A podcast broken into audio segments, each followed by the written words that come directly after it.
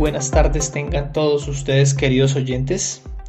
Eh, bienvenidos una vez más a este espacio denominado eh, Profundización Español o Rincón Literario y Artístico, como lo he nombrado yo también en algunos momentos. Eh, sean bienvenidos a un nuevo tema. en este caso, un tema enfocado a la pintura, al arte de la pintura. Hemos venido trabajando temas históricos. Por aquí ha pasado eh, la expedición botánica, el tema del Bogotazo. También hemos explicado algunas obras literarias eh, y algunos autores importantes, influyentes en la literatura latinoamericana y la literatura mundial. El último que pasó aquí por nuestro programa, el cual tuvimos el gusto de mostrarles a ustedes y explicarles un poco de qué se trataba, fue Julio Verne con su libro 20.000 leguas de viaje submarino, donde abordamos un tema como lo fue la imaginación. Eh, el día de hoy eh, vamos a dar, eh, sin perder un poco la temática del arte, vamos a girar hacia otra técnica, la técnica del de la pintura.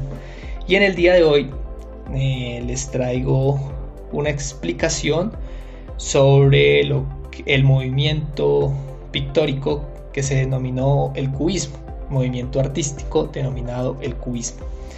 Eh, bueno, en este espacio el día de hoy vamos a hablar sobre este tema, este espacio que nos regala la alcaldía municipal.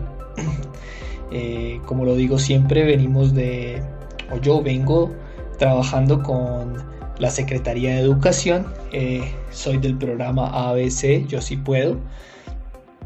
Y eh, me encuentro muy feliz de estar aquí el día de hoy y todas estas anteriores clases, por supuesto.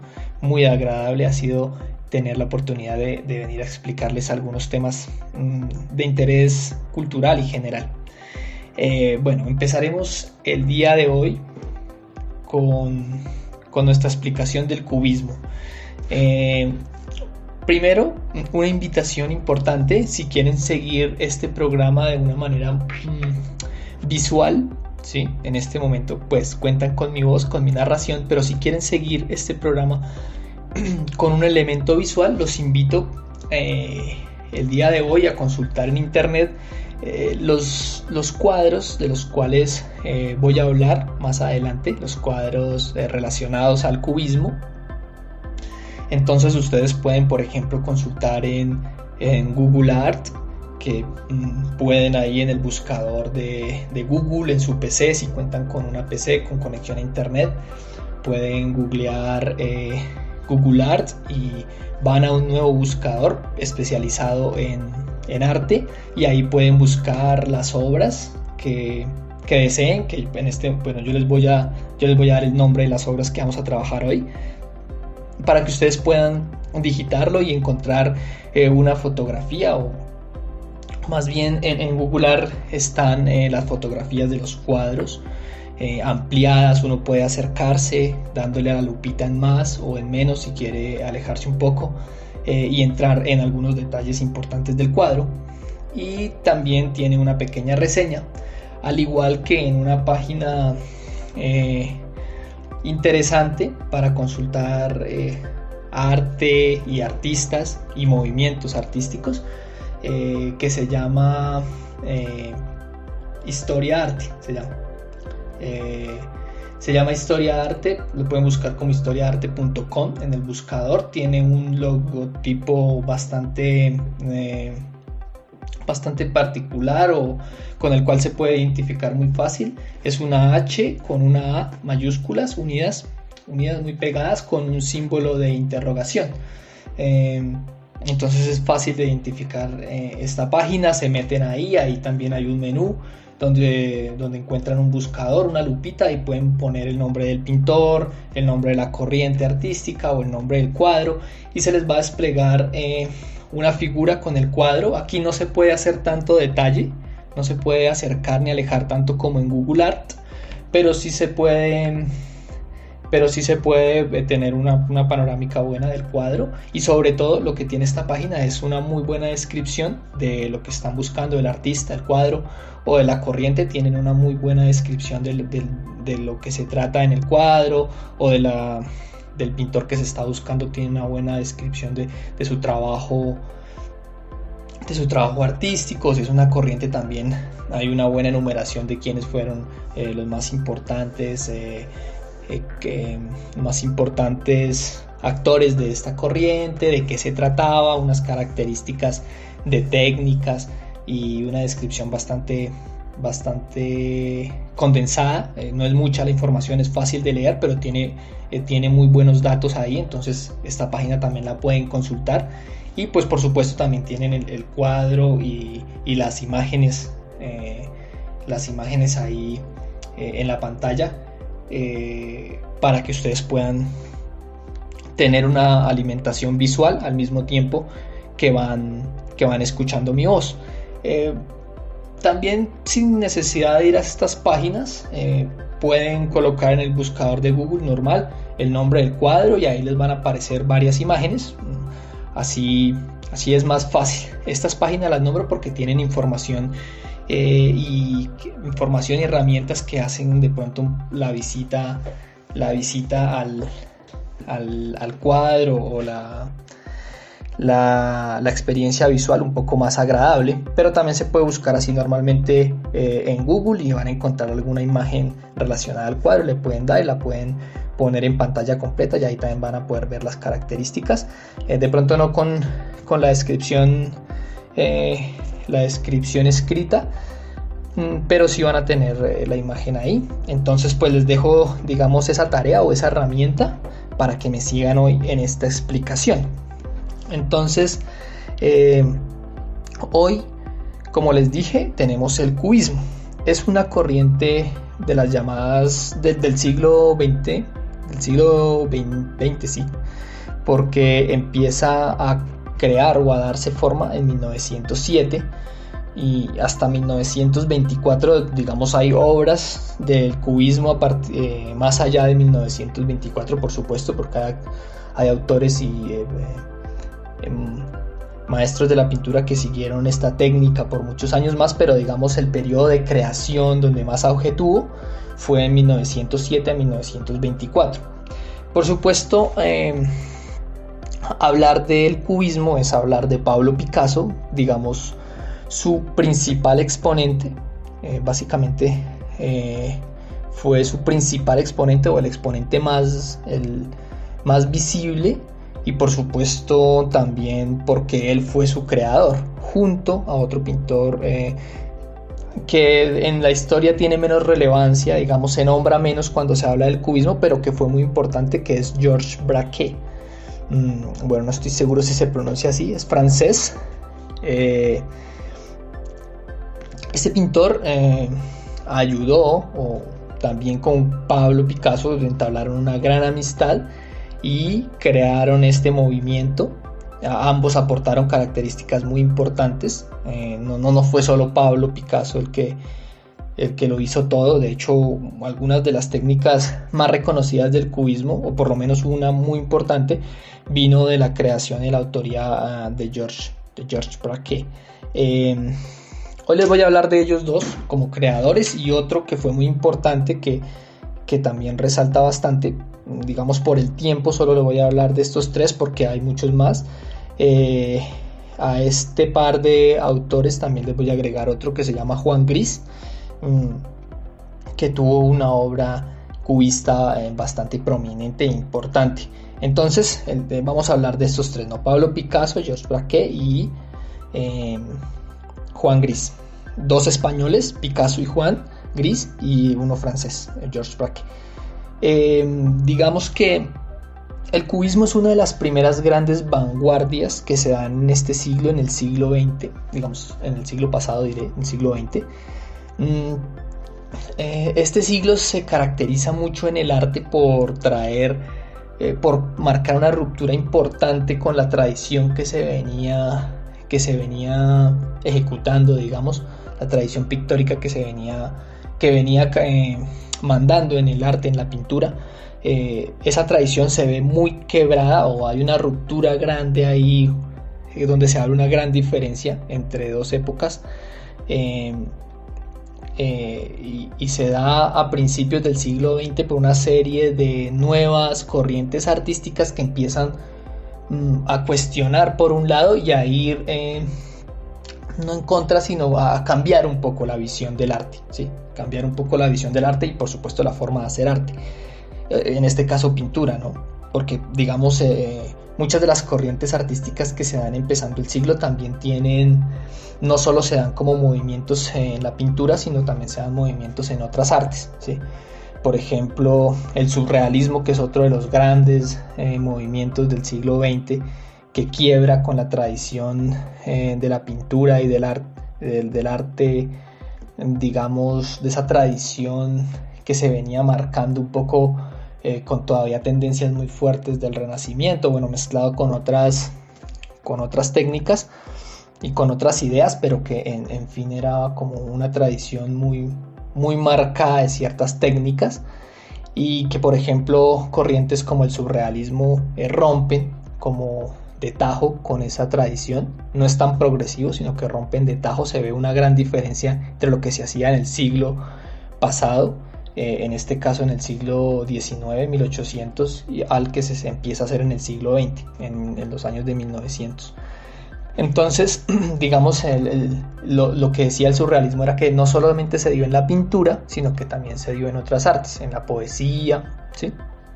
Eh, inclusive en el cine también se ve después el surrealismo y, y, entonces eh, digamos no solo se desarrollan en, cuanto a la pintura, sino que estas vanguardias se desarrollan en otras artes. Lo mismo pasa con el cubismo, también se desarrolla en otras artes, pero solo vamos a hablar en este caso de la pintura, que es donde, digamos, como con más fuerza, con más, eh, con más prominencia, eh, y donde se da, donde se empieza a dar y, donde se destaca más este movimiento artístico en, en la pintura.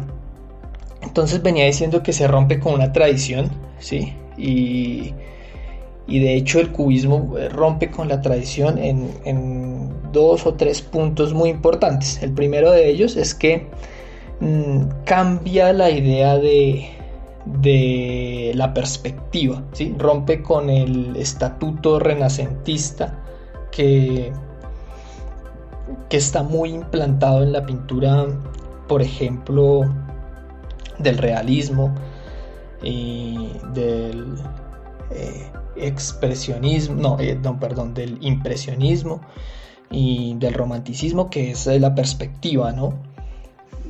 Del naturalismo y eso es, pues que digamos, eh, en el cubismo la perspectiva cambia totalmente, ¿sí? Ya no se está manejando como eh, se trata de ubicar el objeto tal como se ve, digamos, no se trata de, exponer el objeto tal cual aparece a nuestra vista, ¿sí? Manteniendo como una, una, una cualidad de de proporción que tiene que ver como con la perspectiva, la profundidad, el color. Entonces el cubismo rompe con todo eso. El cubismo rompe con esa perspectiva en el sentido de que eh, las, las figuras cubistas o los cuadros cubistas intentan plasmar muchas perspectivas en un solo plano. O sea, muchas perspectivas, como si el objeto del que, el que estuviéramos viendo mm, pudiéramos en un solo plano, en el plano digamos de frente, se pudiera poder ver al mismo tiempo por atrás, por un lado, por arriba. Entonces el cubista intenta poner todos los planos superpuestos en un solo plano. Entonces esto pues obviamente genera un montón de, de planos superpuestos y de figuras superpuestas que se ven como figuras geométricas muy marcadas, ¿no? La línea también empieza a ser muy angular, muy, muy marcada, ¿sí? se, pierde un poco la curva, que es un, rasgo también de la, de la, de la pintura como tradicional que se venía eh, estableciendo. Entonces, eh, ese es uno de los primeros, las primeras rupturas del, del cubismo una de las otra ruptura importante es que se pierde la profundidad, como ya les había dicho, no, porque el cubismo no está entre, tratando de mostrar un objeto en tres dimensiones, sino como que solo en una dimensión y las demás dimensiones están superpuestas en, sobre esa misma. Es como si dibujáramos una cosa mm, desde diferentes puntos de vista, pero no en, no en diferentes papeles, sino en el mismo papel una cosa sobre la otra. Eh, la, la, parte izquierda como se ve desde la parte izquierda, luego como se ve desde la parte derecha ahí mismo sobre esa parte, entonces genera como esa, como esa forma. A eso se le llamó de alguna manera el cubismo analítico, porque era como la descomposición, la descomposición de una figura eh, en muchas partes, ¿sí? La realidad descompuesta en muchas perspectivas y puestas unas encima de otra hasta hacer casi que el objeto se vuelva un poco irreconocible, ¿sí? Digamos, bueno, esta es una de las características con las que rompe el cubismo, ¿sí? Y elimina los colores sugerentes, digamos que esa es la tercera. Elimina los, los colores sugerentes que se venían dando en, en corrientes como el fauvismo y el impresionismo. Recordemos que el impresionismo es una técnica que intenta captar la luz lo más parecida posible a como se ve en la realidad. ¿sí? Entonces ahí es una técnica enfocada a la luz, a cómo se percibe la luz. Y el fauvismo explora con muchos colores muy sugerentes, muy encendidos, pero también manteniendo como el objeto de una manera de una sola digamos una perspectiva tradicional manteniendo la perspectiva la profundidad y el ángulo de una sola forma. Y pintando mucho la naturaleza, también es un arte muy naturalista. Em, solo que tiene esa característica del color. Entonces se venía tratando, digamos que uno de los grandes esfuerzos del arte en ese momento era tratar de plasmar la realidad tal y cual aparece a la vista. O sea, em, necesitamos, necesitamos, digamos, decían los pintores eh, del, 1800, de ese siglo, del siglo XIX, tratar de asemejar mucho la realidad, tratar de, captar la realidad tal cual es y ponerla de una manera eh, muy parecida en los cuadros, ser muy fiel a la realidad y a partir de ahí hacerle, pues claro, algunos, algunos cambios dependiendo de la corriente, hacerle algunos cambios eh, que lo definieran de una manera más particular, pero basándose eh, en esta en esta, en esta idea de, plasmar las cosas tal cual como aparecen a los ojos. Entonces digamos que ese, ese es un ese es, como una, una idea que rompe el cubismo, apartarse de esas ideas de que los objetos tal cual como aparecen a la vista, sino mezclar un montón de formas y de, y de perspectivas en una sola cosa, haciendo pues que los cuadritos aparezcan superpuestos, ¿no? Por eso se llama cubismo, un poco porque todas estas imágenes empiezan a tomar una, una forma muy geométrica y se pierde la perspectiva, digamos, las narices, la nariz de las personas en, digamos, en las señoritas de Aviñón no se pintan, eh, no, no, aparecen de frente, si la mujer está mirando de frente, la nariz aparece como hacia un lado, hacia un lado de la cara. Si ustedes abren, eh, digamos, esta pintura que se llama Las Señoritas de Aviñón, que es de Pablo Picasso, ustedes pueden encontrar eh, esta característica de que, digamos, el cuerpo parece de frente, pero una pierna aparece como si se pintara de lado, y la nariz también de lado, las orejas también de lado, y de pronto un brazo de frente, y estas formas eh, de trazar las líneas muy geométricas. Ahí en las señoritas de Aviñón, si ustedes abren en las páginas que les dije, pueden encontrar ya esta característica. De hecho, las señoritas de Aviñón es uno de los cuadros que le da, se dice que es el cuadro con el que empieza el cubismo. ¿sí? Ese y otro cuadro, eh, ese como principal cuadro y muy cercano a él en, sus inicios del cubismo, aparece un cuadro de Georges Braque que se llama, lo tengo por aquí anotado, sino que se me fue, eh, se llama el violín y paleta. ¿sí? También ustedes ahí, si abren ese cuadro, van a ver un violín, o sea, pueden reconocer el violín, pero no porque se asemeje mucho, o sea, tal cual a la forma de un violín, sino que ustedes pueden captar algunos parecidos del violín, de pronto las cuerdas, mm, el color, eh, de pronto la parte de arriba, no, no sé mucho de música, pero bueno, la parte donde se agarra, donde se apretan las cuerdas, ahí como el clavijero, si no estoy mal, ahí ustedes pueden ver que tiene un parecido a un violín o a una guitarra, uno puede hacer esa confusión, esa puede uno eh, confundirse de qué instrumento es, pero sabe que es un instrumento de cuerda pero no está definido tal cual es el objeto es, sino que está como puesto por, por ciertas partecitas que uno lo puede identificar, pero muy, muy distorsionado, ¿sí? muy deformado. Entonces esta deformación de la realidad, que lo que trata es de poner muchos planos en uno solo, y da una perspectiva eh, como abstracta, ¿no? como de algo que es, pero que del todo no parece... Mm, o sea, no es tan parecido, pero que uno alcanza a intuir que, es, que es, que es ese objeto que uno cree, uno tiene una creencia de que es el objeto, pero que está muy confuso. Entonces, digamos, digamos que, que en estos dos cuadros ya se puede ver esa, esa, forma de, esa forma de pintar de estos dos artistas, ¿sí? Ya si ustedes los buscan y los pueden ver a detalle ahí en las páginas, van a encontrar todas estas características que yo les estoy nombrando. ¿sí?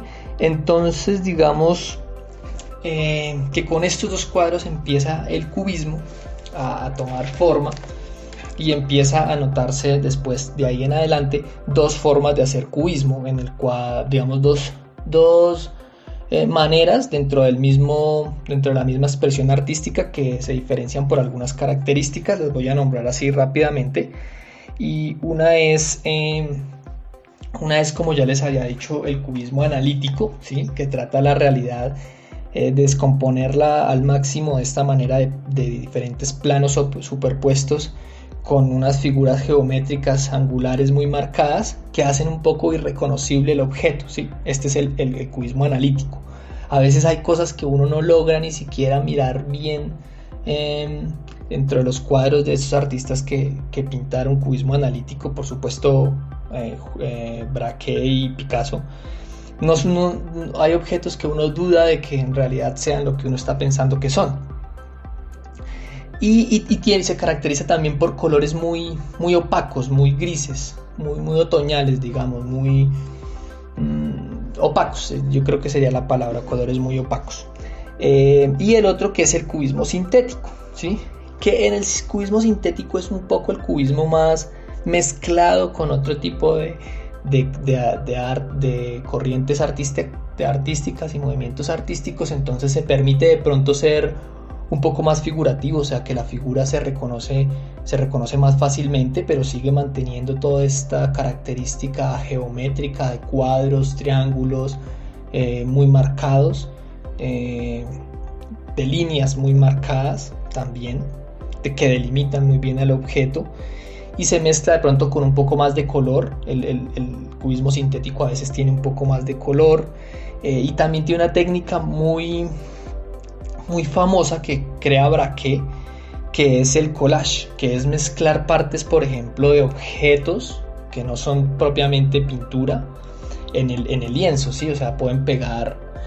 Eh, por ejemplo, Picasso hizo algo, eh, algo, algo como esto en su obra más famosa o de las más famosas, porque Picasso tiene muchas obras muy famosas, en la, la Guernica de Picasso, si quieren búsquenla ahí, es una obra muy famosa donde él pinta como una ciudad después de un bombardeo, pinta una ciudad donde, bueno, que él vio bombardear, donde él vivía, donde él visitaba y, vio, digamos, el desastre del bombardeo como en 1937, creo que la bombardean los alemanes, es una ciudad eh, francesa, si no estoy mal de pronto ahí corríjame si me equivoco, puede ser, puede que sea española, aunque no creo, creo que es francesa. Entonces es, bombardean esa ciudad y él pinta todo lo, todo el desastre que queda en esa ciudad, por supuesto con la técnica del cubismo, y al hacerlo coge recortes de los periódicos donde salió la noticia del bombardeo y todo esto y los incorpora al lienzo, los pega, haciendo digamos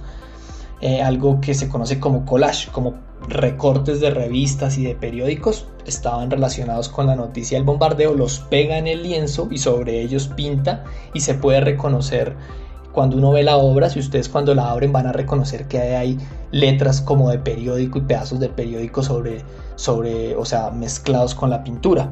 Esto se llama el collage y es una técnica que desarrolló Georges Braquet. De hecho, él, fue el inventor y Picasso la vio y le gustó mucho y la empezó a incorporar y después también Juan Gris incorporó.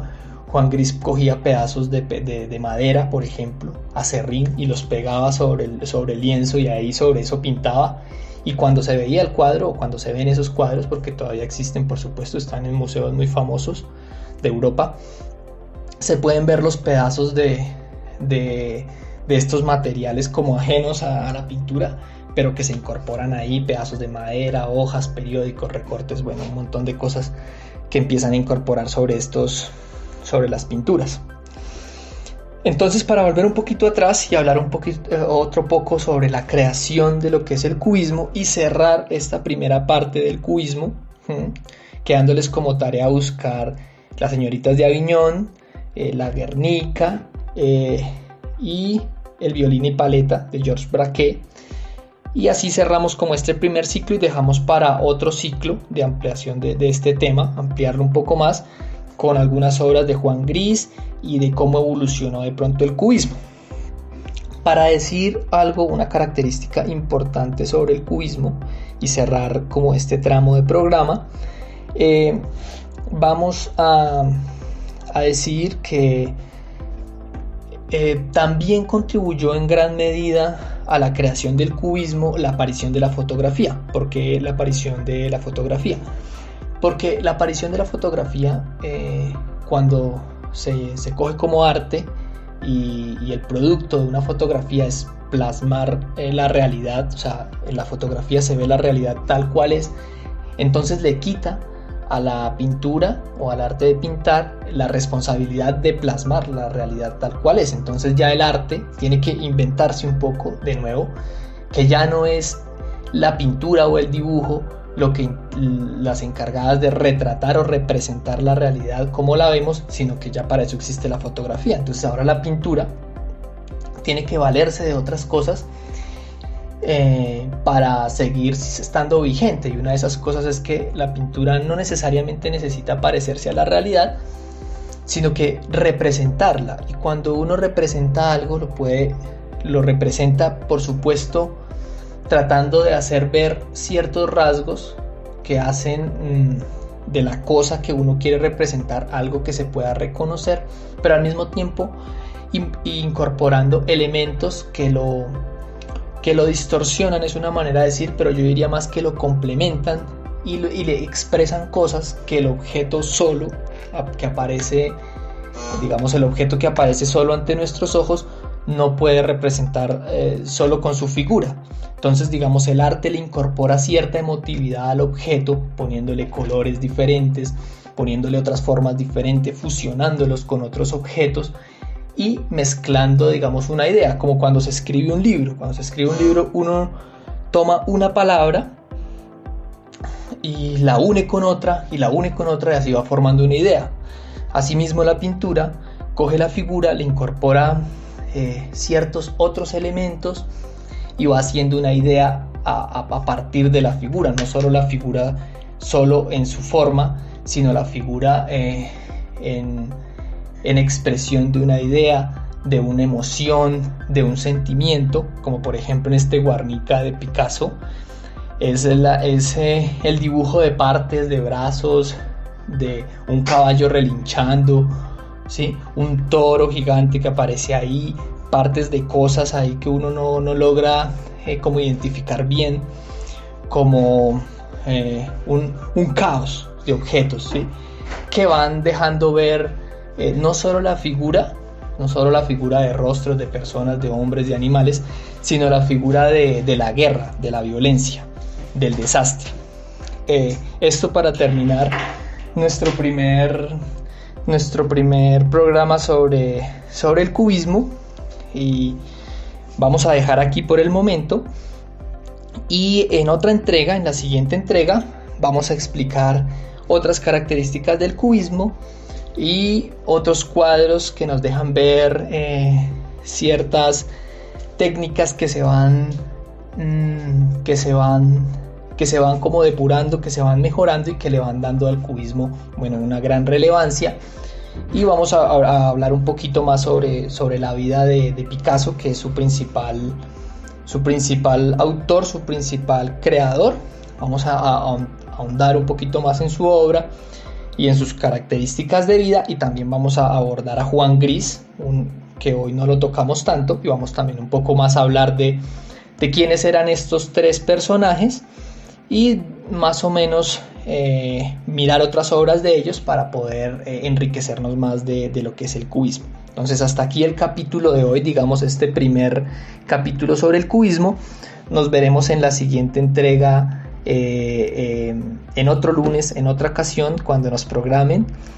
Y terminaremos con, con la historia o las características de lo que se llamó la corriente cubista. Eh, ha sido un placer.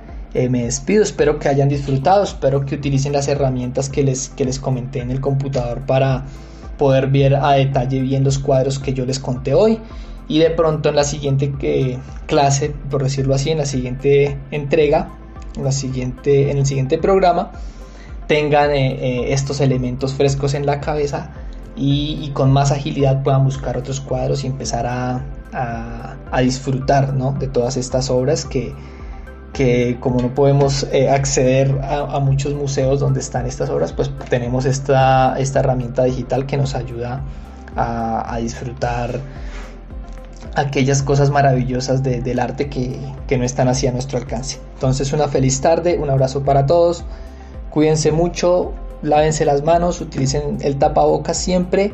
Eh, con ustedes, el profesor Dumar Barrera. Hasta la próxima entrega.